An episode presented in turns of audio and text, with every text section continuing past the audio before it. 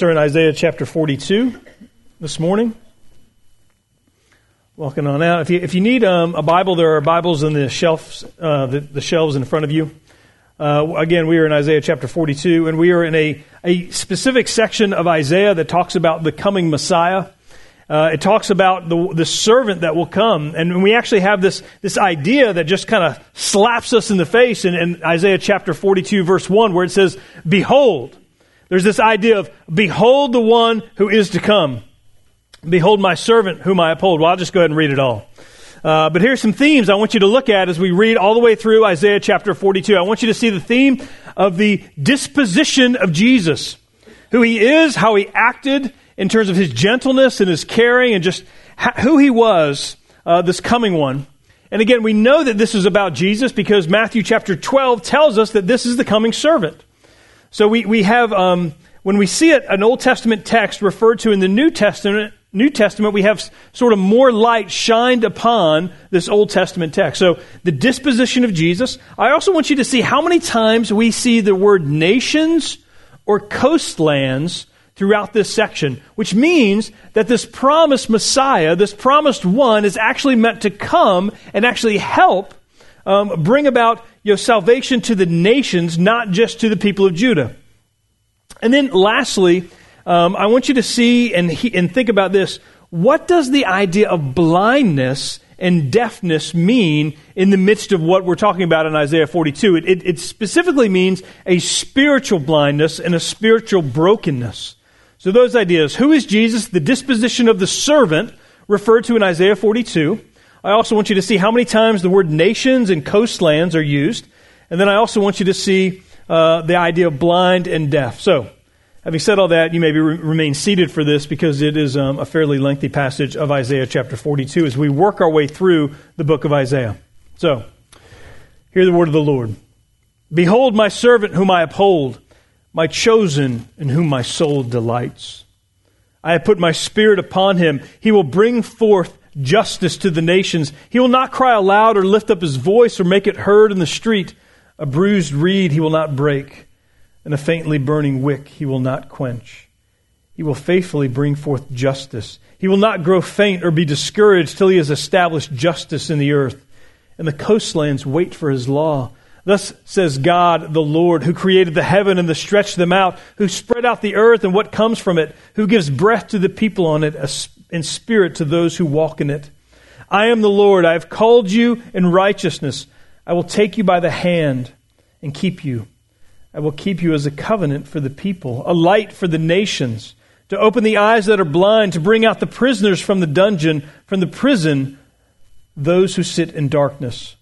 I am the Lord. That, that is my name. My glory I give to no other nor my praise to carved idols. Behold, the former things have come to pass, and new things I now declare. Before they spring forth, I tell you of them. Sing to the Lord a new song, his praise from the end of the earth, you who go down to the sea and all that fills it, the coastlands and their inhabitants. Let the desert and its cities lift up their voice, the villages that Kedar inhabits. Let the inhabitants, let the inhabitants of Sela sing for joy. Let them shout from the top of the mountains. Let them give glory to the Lord and declare his praise in the coastlands. The Lord goes out like a mighty man, like a man of war. He stirs up his zeal. He cries out. He shouts aloud. He shows himself mighty against his foes. For a long time I have held my peace. I have kept still and restrained myself. Now I will cry out like a woman in labor. I will gasp and pant. I will lay waste mountains and hills and dry up all their vegetations. I will turn the rivers into islands and dry up the pools and I will lead the blind in a way that they do not know, in paths that they have not known. I will guide them. I will turn the darkness before them into light, the rough places into level ground. These are the things I do, and I do not forsake them. They are turned back and utterly put to shame, who trust in carved idols, who say to metal images, You are our gods. Hear you deaf, and look you blind, that you may see. Who is blind but my servant, or deaf as my messenger whom I send? Who is blind as my dedicated one, and blind as the servant of the Lord? He sees many things but does not observe them. His ears are open, but he does not hear. The Lord was pleased for his righteousness' sake to magnify his law and make it glorious. But this is a people plundered and looted. they are all of them trapped in holes and hidden in prisons. They have become plunder with none to rescue, spoil with none to say, Restore. Who among you will give ear to this, will attend and listen for the time to come? Who gave up Jacob to the looter and Israel to the plunderers? Was it not the Lord against whom we have sinned, in whose ways they would not walk, and whose law they would not obey? So he poured on him the heat of his anger and the might of battle. It set him on fire all around, but he did not understand. It burned him up, but he did not take it to heart. May God add his blessing to the reading of his word. Now, just a word of note um, Isaiah 42 is so rich. It is such a rich passage of Scripture that speaks to, speaks to us about Jesus, speaks to us about the gospel going out to the nations. It speaks to us about the blindness and deafness of those who should know better. And, and I will not, t- and I have to tell you, I cannot do justice to all of Isaiah 42 in one week. And yet, you know, at the same time, um, James Barrett asked me, he said, George, what are we going to do next when we finish Isaiah? And I'm like, I don't know if we're ever going to get out of Isaiah. like we've been doing it for a long time, right?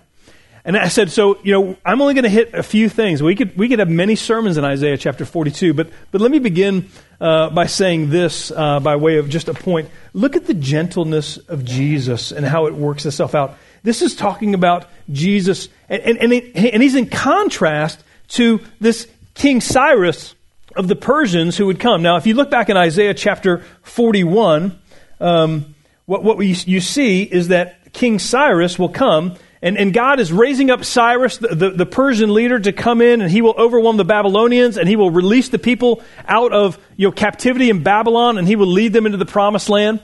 And that's God raising up a, a man made leader, a foreign leader. And this is this leader, and this is what it says about him in Isaiah 41 25 last week. I stirred up one from the north, meaning Cyrus we see his name other places in Isaiah. And he has come from the rising of the sun, and he shall call upon my name. He shall trample on rulers as on mortar, as the potter treads clay. And really, what we see is that Cyrus will come and people will fear him. People will fear and, and be subjugated by him, but the Lord is raising him up for his own purposes. But in contrast to him, we see one that says in verse 42 1 Behold, my servant, whom I uphold. Now, this is one of four different places in Isaiah known as the servant songs of Isaiah that display and talk about Jesus. Now, we hear about the suffering servant in Isaiah chapter 53. In Isaiah 42, we read about a bruised reed he will not break, a, a, a smoldering flax he will no way snuff out. And we also read about it in Isaiah chapter 49 and also in Isaiah chapter 50. These are four servant songs of, of Isaiah speaking about Jesus. But look at the disposition of Jesus. First of all, it says, Behold, he will come, and you will be amazed at his coming. I will uphold my chosen, in whom my soul delights. I have put my spirit upon him. Now, that's the idea of the, Holy Spirit being upon him. We read about that in the Gospels where the Spirit descended upon him at his baptism like a dove. And look at what it says in verse 2 He will not cry aloud or lift up his voice or make it heard in the street. Jesus is not brash, he is not arrogant, he is not prideful. He is not about his own glory, but rather he is about the Father's glory. You see, Cyrus and some of the man made leaders, they're all about me because they would say, I am the man, follow me. But Jesus says, No, I want you to follow me so that you can be reconciled to the Father. And when we look at him, there's, there's this quietness to Jesus. Like a bruised reed he will not break. Now, a bruised reed, I mean, that, that signifies something that is about to be broken. Something that is right on the edge of being just snapped off in two. Or a faintly burning wick he will not quench. There's this idea again, we don't have candles except at birthdays now. But we know that, you know, when, when we light a candle and it's just barely going, and it's just, it's, is it going to go? Is it not going to go? You know, do we have to light it again? You know, you know this like when you're trying to light all the different birthday candles for your children and everybody's excited and moms want to get pictures and you're trying to do it and you get wax dripping and you got all these other things going on and you're like, is that one going to take? And what it says is that Jesus will not quench. He will not quench this faintly burning wick. And, and that's, that's helpful for us to know, but it's also this idea that in the midst of this, Jesus brings justice through his kindness and through his gentleness. And just to think about Jesus in this way, to think about, you know, many of you are, are broken in the midst of the situations that you're in, with relationships that might be bad or situations that might be very difficult. And, and some of those situations that have arisen in your life are your fault, right? Like, I mean, when you look, and you look around accountability, I mean, sometimes you got to go to the mirror and go, I did that to myself. I did it to myself. And, and, and yet, Jesus, in the kindness that he displays to us, he says, I'm not going to throw you out. I'm not going to break you down. I'm not going to be like Cyrus and crush you into mortar but rather I will not break a bruised reed. I will not snuff out a smoldering wick. And what he says is, I want you to come to me, and in the midst of coming to me, in the midst of my gentleness and my compassion, I want you to find peace for your souls. And what we find is that in the midst of this, this Jesus, this suffering servant that we'll read about in Isaiah chapter 53, he goes, this is what he brings forth. It happens three times in these four verses in the, the, very beginning of Isaiah 42. He will bring forth justice to the nations. He will faithfully bring forth justice. He will not grow faint or be discouraged till he has established justice on the earth, and the coastlands wait for his law. Now, the coastlands don't refer to like places like Virginia Beach and, and Myrtle Beach and places that we might go to the coast, but rather the coastlands are referring in this context to places far, far off. Places far off across the river, across the oceans. We're talking about the nations coming to understand who Jesus is and, and, the beauty of his gospel and the fulfillment of the promise that he made to Abraham in Genesis chapter 12. That through your name, through your line, you will be a blessing to all the nations. And so when we see coastlands or nations, we're talking about mission, you know, fulfillment. Mission broadcast is what we're seeing. And yet this idea of justice, the idea of justice is coming. And, and, and we see this. Um, and, and, and, I love this. Uh, there's actually a Puritan book called The Bruised Reed by name named Richard Sibbes. And Richard Sibbes says this about the broken, um, Jesus binding up the brokenhearted. He says this He says, As a mother is tenderest toward the most diseased and weakest child, so does Christ most mercifully incline to the weakest. Likewise, he puts an instinct into the weakest things to rely upon something stronger than themselves for support. The vine steadies itself upon the elm, and the weakest creatures often have the strongest shelters. The consciousness of the church's weakest, weak, the consciousness of the church's weakness makes her willing to lean on her beloved and to hide herself under his wing. There's this sense in which you know, we who are brokenhearted, we who are broken because of our sin, we who are needy will lean more heavily upon Jesus when we understand the depths of our sinfulness and the magnitude of his mercy and grace. I mean, we see this, you know, working itself out in the person of Jesus. And in Luke chapter 7, you know, uh, when a woman uh, of the world comes to him, and she wipes his feet with, with tears and wipes them with her hair. And then he anoints his feet with, with oil, you know, with costly perfume. And, and he does that. And Jesus allows it to happen. He doesn't say, you know, get away from me, you woman of the world. Get away from me, you, you sinful woman, you prostitute. But he allows, and he actually, in the, in the midst of that encounter, he says, you know, go forth and sin no more. Your sins are forgiven. He doesn't, he doesn't you know, crush her spirit. Or you read about that in, in Mark chapter 1, one of the first miracles in Mark, when, when a leper came to him, imploring him and kneeling and said to him, If you will, you can make me clean. Moved with pity, he stretched out his hand and touched him and said to him, I will be clean. You know, that's the idea of, you know, Jesus bringing forth justice and his gentleness. You know, the idea of justice. I was you know, a lot of times in the church and in the world, we have to, you know, define our terms. And the idea of justice is the maintenance or administration of what is just, especially by the impartial. Now, that doesn't help us when we think about, you know, uh, we should not define something with the term in it. But the idea of justice is this idea of, of what is righteous, what is lawful, what is deserved, what is proper, what is reasonable. That is what is just. And when Jesus comes, he brings justice to bear, not only for, for us, but he will eventually bring justice to bear for all the nations. What is right from wrong. And he does it with great gentleness. And we see that in the Gospels. Ray Ortlund says this about injustice. He says, and we see that, right? Like we see injustice every day. We see injustice around us every day. We see people who are abused. We see people who are taken advantage of. And, and our hearts should cry out, this is not the way it's supposed to be. And if, if you look around the world and you don't see injustice, you might have a compassion problem in your heart. Okay?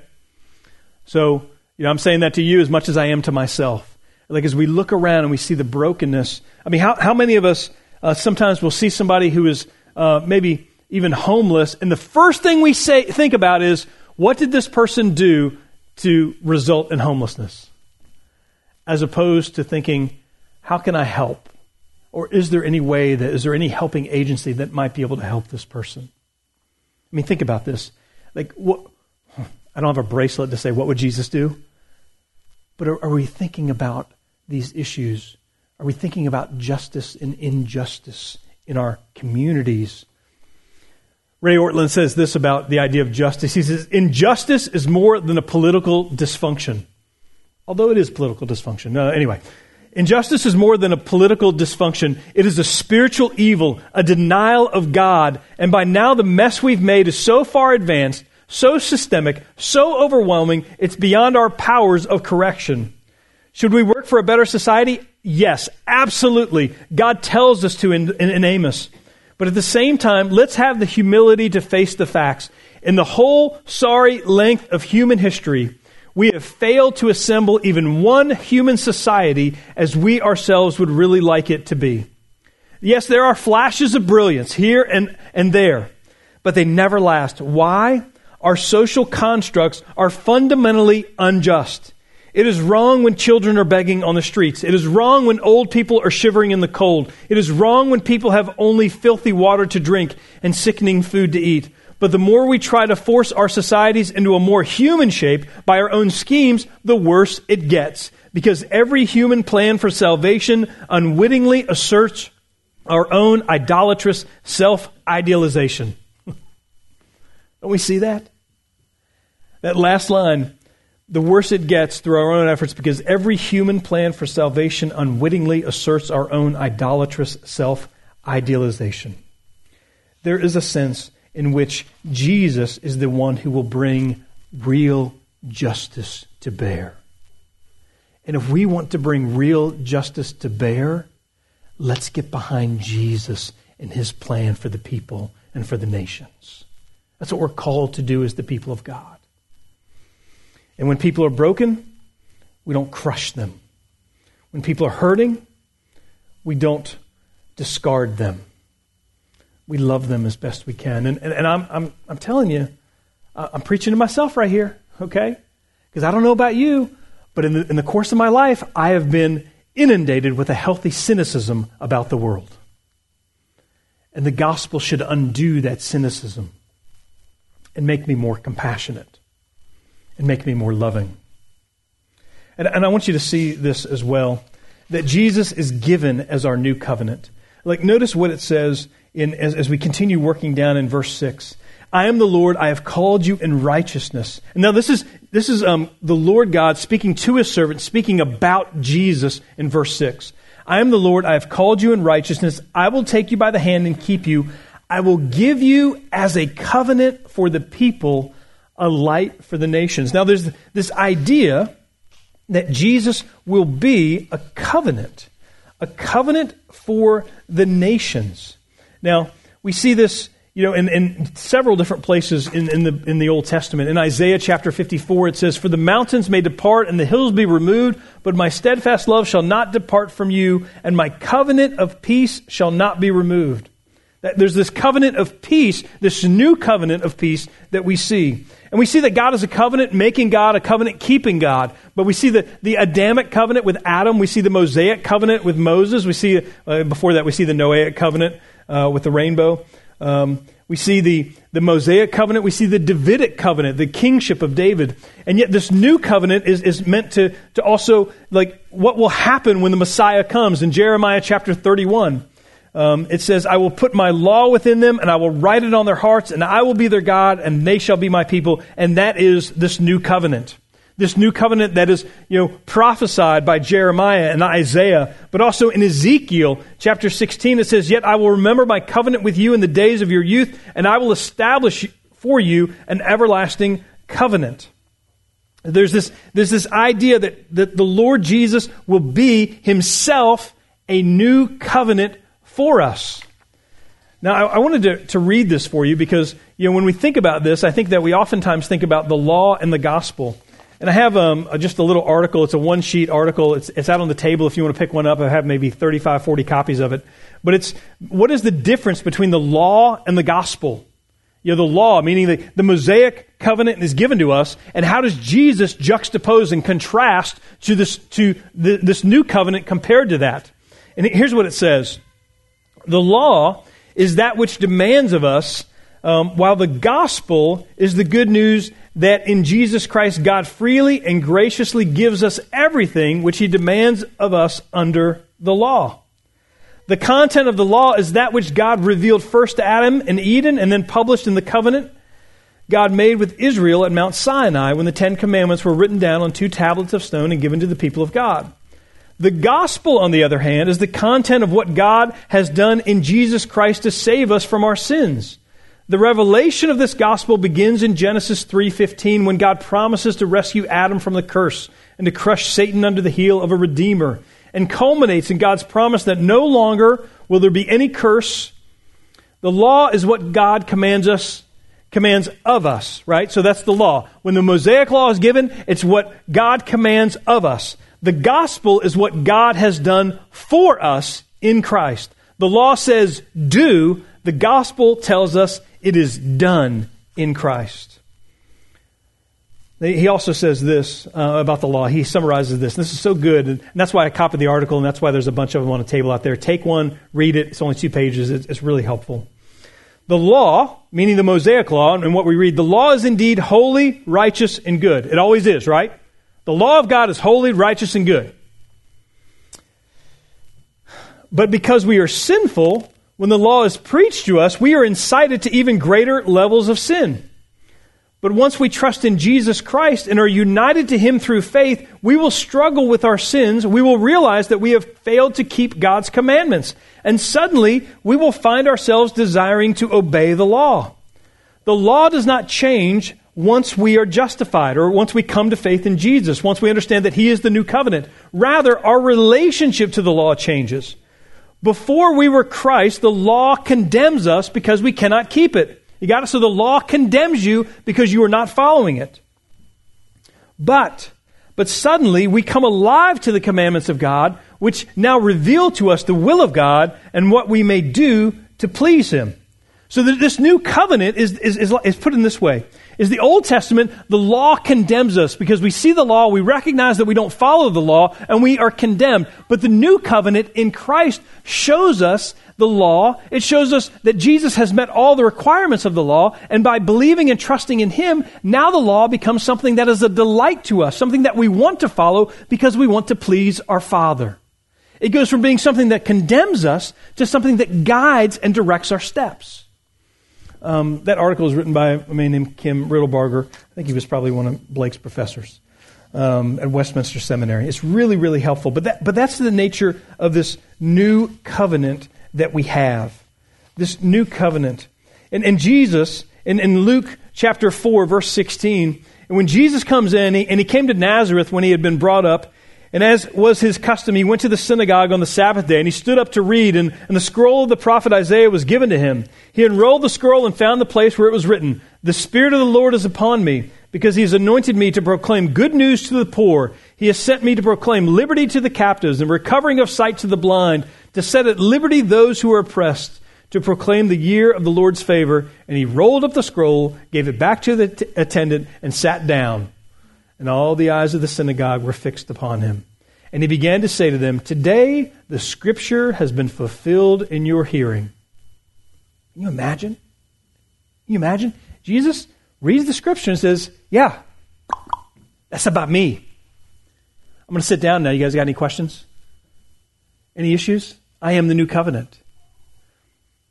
You know, when, when we think about Jesus, and, and, and here's, what, here's what he does there are these beautiful sections in Isaiah chapter 42 because it says this I will give you as a covenant for the people, a light for the nations, to open the eyes that are blind, to bring out the prisoners from the dungeon and from the prison who sit in darkness. Now, what does that prison mean? Now, that prison is not um, a literal prison as much as it is a prison of their own sinfulness. You know, that these people are literally living in holes, as, as it says later on.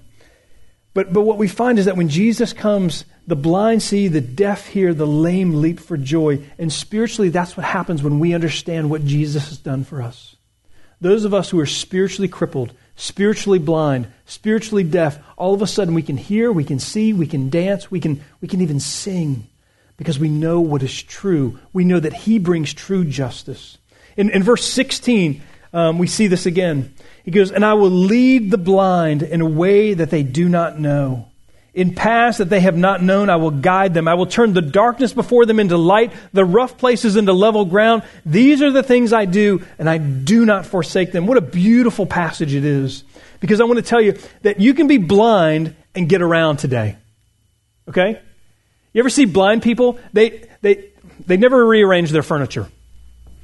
Your blind people don't. Because once a blind person actually knows where everything is in their house, how many steps it is to the bathroom, how many steps it is, how high the plates are, where the, everything is, it, it says that I'm blind, but I can figure it out, right? If I'm blind, I can wander around my house and actually figure out what's going on. But what it says is, notice what it says in verse 16 I will lead the blind in a way they do not know. Now, how can a blind person be led in a way that they do not know? You take them by the hand, you carry them, you guide them, and you direct them. One of the things that happened to me when I was a youth pastor in Kansas is um, we went to a, a, camp called Camp Barnabas.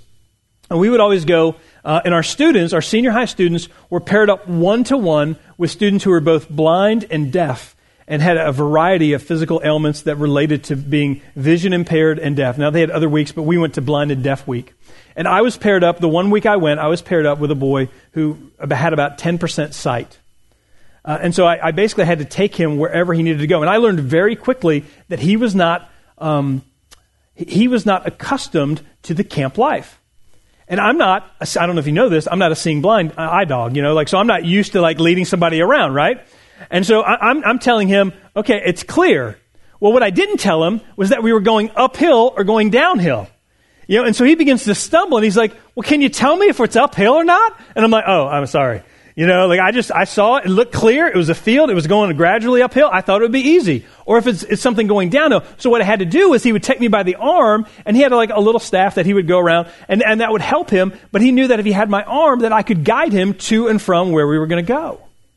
Now, in this passage, it says that yes, there are blind people, they're spiritually blind, and I will literally take them by the arm and I will guide them. I will direct their steps. Because a lot of times, in, in the pride, and, and this is what, against pride really, it's saying that many blind people know the way they're supposed to go. Now, when we think about that spiritually, how many people do you encounter who feel like, well, I'm good, right? I don't need Jesus. I don't need Jesus to save me from my sins. I don't need any kind of atonement of my sins. I don't need Jesus to reconcile me to God the Father. I know, I know the way that I'm supposed to go. Those people are blind people, and they're, and they're wandering in their paths of their own pride, and yet we are called as believers to lead and guide them as best we can to the foot of the cross. That's what we're called to do in compassion and love towards them. Now, sometimes blind people have sticks and they end up hitting us. You know, and that's not very pleasant.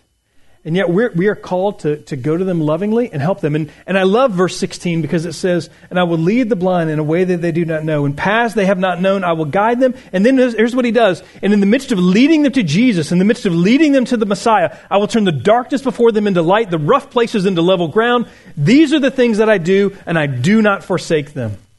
I do not forsake them. I mean, that is a wonderful picture of the gospel for us that the Lord will not forsake those who are blind and he will guide them and direct them. Now, let me let me keep going here because I, I, got something else to say. You know, Jesus is the light for the nations, and we, and we see that. You know, it's he's the he's the light for the nations. We, we see this this idea that the coastlands will sing. You know, in verse 10, sing to the Lord a new song, his praise from the end of the earth, who go down to the sea. Now, this, from verses 10 through 13, it's all talking about far off people, people who are not, you know, national Jews. You know, these are people who go down to the coastlands, and, these people are lifting up their voices. Let the desert and, and, its cities lift up their voices. The villages that Kedar inhabits, the, you know, the Kedar are the dark ones, the, the sons of Ishmael, the desert wanderers, the, the Bedouin tribes. And these are people who do not have a home, and yet these are people who are now singing because Yahweh has put a new song in their heart. How does he do that? And he does it through sending his messenger, Jesus. Let the inhabitants of Sela sing for joy. Now, the Sela, this is traditionally the Edomites, the sons of Esau. These are distant cousins of the, of the people of Judah and Israel. Let them shout from the top of the mountains. Let them give glory to the Lord and declare his praise in the coastlands. what that's saying is that the people of Kedar and the people of Sela have so been impacted by the message of the gospel that they become missionaries to those around them. So that no longer is it just, you know, the Lord, but now it's, it's this multiplication that's happening all around. And it's these people who are coming in saying, Yes, trust in the Lord. The Lord goes out like a mighty man, like a man of war. He stirs up his zeal. He cries out. He shouts aloud. He shows himself mighty against his foes. I mean, that's sort of this idea of getting, you know, excited about the proclamation of the good news and really the proclamation that justice will go forth and there will be equity and righteousness. But I got to show you this in Isaiah chapter 42, 18, because it's sad. It's sad. I want you to see in verse 42, 18, and here's what it says. It says, Hear, you deaf, and look, you blind, that you may see. Now, that you there, you deaf and you blind, that is actually referring to you plural. That is referring to the nations. Hear, you deaf nations, and look, you blind nations, that you may see. And who are they supposed to be looking at? The nations at this point should be looking at the people of God. But what do the people of God look like? Here's what they look like in verse 19 Who is blind but my servant? Or death as my messenger whom I send. Essentially, what God is saying about the people of Judah in the midst of this, and, and this is the messenger, is relating back to Isaiah 41. It's saying, This is the people of Israel. You know, who is blind as my dedicated one, or blind as the servant of the Lord? And this is talking about the people of God, that the people of God cannot be those who guide and direct the, the nations who are blind because they themselves are blind themselves. They see many things, but he does not observe them. His ears are open, but he does not hear. The Lord was pleased for his righteousness' sake to magnify his law and make it glorious. But this people is people is a plundered and looted. They are all of them trapped in holes and hidden in prison. So here's the idea, and this is referring to the people of God, and this has direct influence and, and, and application for us today. You know, do we hear the law of the Lord and the precepts of God, but not observe them? Do we read the commandments of God and discard them, and thus become as blind as the nations that we are supposed to lead to Christ? You know, the very end of this, this section, it says this um, It burned him up, but he did not take it to heart. And what that is referring to is that in the midst of the people of God who have rejected, and, and, and, really it's this they've discarded, abandoned, ignored, refused, cut loose the anchor of their souls, they've abdicated the responsibility, and they lessen the meaning of the commandments of God. And they said, We're not going to do it because we don't like it. We like other gods. We like other things. We think we know better, so we're going to discard, ignore, and run away from the commands of God and they did not take it to heart. Even though the Lord, in His providence and in His mercy, actually sent affliction and difficulty so that they would lean upon Him, but they remained blind and they would not relent and they would not repent. I, I got to tell you this story. I got to tell you this story. So I did a wedding last week, right? I did a wedding last week, and um, and I, and I did this wedding, and, and we're going the, through the vows section of the wedding, right? And I'd already met uh, with this couple, and I talked to them about their vows you know, to love and cherish and blah, blah, blah, blah, blah. You know, you guys all get it, right?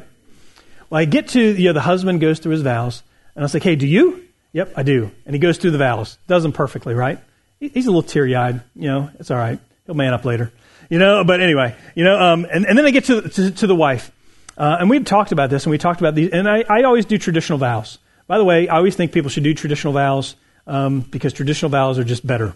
Okay? Um, you're, you're not that poetic. You just can't do it. All right? So, traditional vows. So, we're working through the traditional vows, and I, and I get to the, and I'm in the ceremony. And, and, and, there's one word, there's one word that's different between the man, man's vows and the woman's vows. It's love, cherish, and obey. Love, cherish, and obey. It's love, cherish for the man. It's love, cherish, and obey. And, and I go through the vows, and we'd already talked about this. I talked about, like, look, I know that says obey, but it's supposed to be you obey like he dies for you. This is a picture of the church. This is a picture of the church and Jesus Christ. This is a picture where Jesus literally dies for you, and you can obey Jesus, and, his, and obedience to his commands are not burdensome um, because you know that they are for you, and he has died for you. And so it's not hard for you to say obey. It's not hard when you see your husband loving you like Jesus loved the church. She was like, uh huh. We're in the ceremony. I'm not kidding. We're in the ceremony, and I say, love, cherish, and obey. And she says, Love, cherish, and sometimes obey. I said, No, you didn't. I looked at her and I said, We're going to try this again. We're going to try it again. Because, by the way, I, I, my house, I, you know, they were getting married in Windsor Castle. I'm like a block away from my house. I can walk home. You know, like I, and, and I said, Love, cherish, and obey. And she went, Love, cherish, and obey. You know, and, and, then, and then we got, we got through the rest of the ceremony, right? But, but, but here's what's going on with the people of God. When God gives us commandments, I think we look at them and we say, sometimes obey. Sometimes I'll obey them. I'll obey them when I want to obey them. I'll obey them when they're convenient. I'll obey them when they, con- when they, they dovetail with what I think is right from wrong. And we, like that bride, you know, and, and, and you know, we just say, sometimes obey. Sometimes. And when that happens, when that happens, the salt loses its saltiness. Because the people of God are meant to preserve the world. Yeah, the, um, let, me, let me just read this. Um, the greatest miracle in the universe is not when God hung the planet in space. The greatest miracle in the universe is when God transforms a compulsive idolater into a glad worshiper of himself alone. That's a miracle we urgently need to love the giver more than his gifts, to see in God our only ultimate delight, and every other joy he gives as just one more reason to glorify and enjoy him. That way we don't have to cling selfishly to his gifts. If he takes them away, we're not devastated because we have him. That is worship to be so rich in Christ, so filled with a sense of privilege that we may actually become happy on God's terms. You know, I, I think about that and I think about myself. I, I look back at this and I think about application. Like, has the salt lost its saltiness in the midst of the people of God? Do we just want to obey when it's convenient? And when we do that, when we only want to obey when it's convenient, when we want to, when we want to dismiss what he says about taking care of the poor, you know, loving people who, who are needy, when, when, when we discard the unborn, when we do those things, we have lost our saltiness and we are like blind people, and blind people can't lead other blind people. There's a couple points of application um, here. Um, the first is, is this, you know, do we love all the commands of God? And do we, do we take every one of them? Do we take the, every thought captive to the obedience of Christ? Do we do that? Secondly, when I think about Jesus and how compassionate he is, are, are we growing in our compassion for other people? Are we growing in our love for those around us? Again, I, I heard this in college, and I think this is an, uh, just such an appropriate metaphor is that our love for those around us should be growing like a huge picture window, ever expanding. Our love should be growing and growing and growing for the nations, for the world, for our neighbors. And yet, our convictions, our, our, our growing theology, our understanding of the gospel should be narrowing like a razor sharp. Our convictions should narrow to a razor sharp's edge. A growing love and a razor sharp conviction. But be very wary where your love is shrinking and your, or where your convictions are broadening. That is a dangerous place to be. The, the other thought I have with regard to this passage is again, am I growing in gentleness and compassion as the Lord Jesus? Here's, here's a barometer. I, I, I met a few people recently, um, and, and they say, you know, I just don't like children. And I'm like, ooh, I guess children don't like you either. You know, I mean, I mean, that's pretty much how it works out usually, you know. But, but if you don't like children, you might have to think about your compassion gauge a little bit, right? How about this one? Um, if you don't like, uh, but not everybody, you know, like maybe you're not gifted with children. I get it, right? Not everybody's gifted with children. Are children annoying? Absolutely, right? You go ask any new mom, you know. But there's there's great. They love children. I mean, children are wonderful, right? We we should love them. And, and by the way, Jesus said, "Let all the little children come to me." So if we're being like Jesus, we should love children, right? How about this one? You know, animals. Do you love animals? And I, I mean good animals like dogs, right? Like, if you love dogs, you know, like that's that's showing compassion and gentleness. You know, like are we growing? Are we growing in compassion and gentleness, right? You know, or do you, do you hold everything off? You know, like I would say that you know many of us need to grow in compassion and love for each other. Jonathan Edwards, let me close with this quote.